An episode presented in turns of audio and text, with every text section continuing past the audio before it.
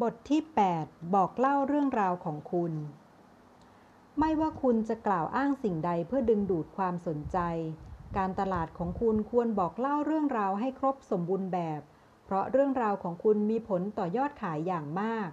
ดังนั้นคุณต้องทดสอบว่าคำพูดไหนหรือคำกล่าวอ้างไหนที่ส่งผลกระทบต่อยอดขายมากที่สุด เมื่อคุณได้รับความสนใจจากกลุ่มเป้าหมายแล้ว สิ่งต่อไปก็คือการโน้มน้าวด้วยข้อมูล บทพิสูจน์ และสถิติต่างๆ ที่จะช่วยเพิ่มโอกาสในการขายของให้คุณ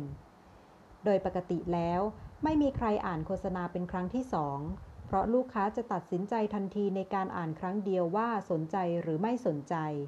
ดังนั้น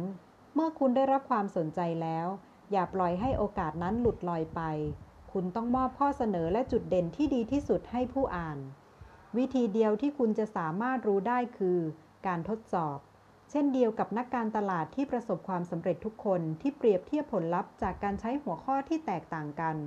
จนท้ายที่สุดได้ทั้งหัวข้อและจุดเด่นของสินค้าที่ได้ผลตามที่ต้องการ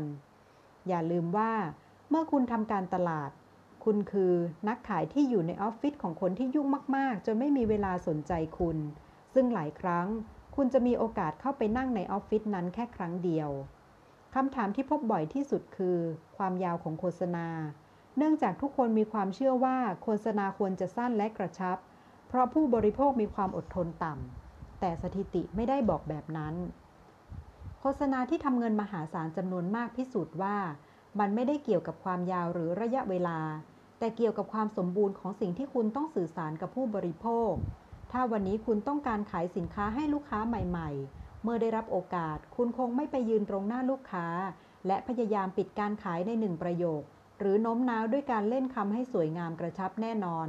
คุณจะทำทุกวิถีทางให้ลูกค้าสนใจและรับรู้ถึงจุดเด่นของสินค้าของคุณ พร้อมทั้งย้ำว่าสามารถติดต่อคุณได้ด้วยวิธีไหนบ้าง สิ่งสำคัญของการทำการตลาดคือ การติดตามผล ก่อนจะตัดสินใจลงทุนทางการตลาด อย่างน้อยคุณควรติดตามผลของการตลาดทั้งหมดที่ผ่านมาและวิเคราะห์ซะก่อน ห้ามทำตามคำแนะนำของผู้เชี่ยวชาญที่ไม่แยแสผลลัพธ์ของการตลาดที่ผ่านมา ห้ามเลือกทางเดินที่คนตาบอดนำทาง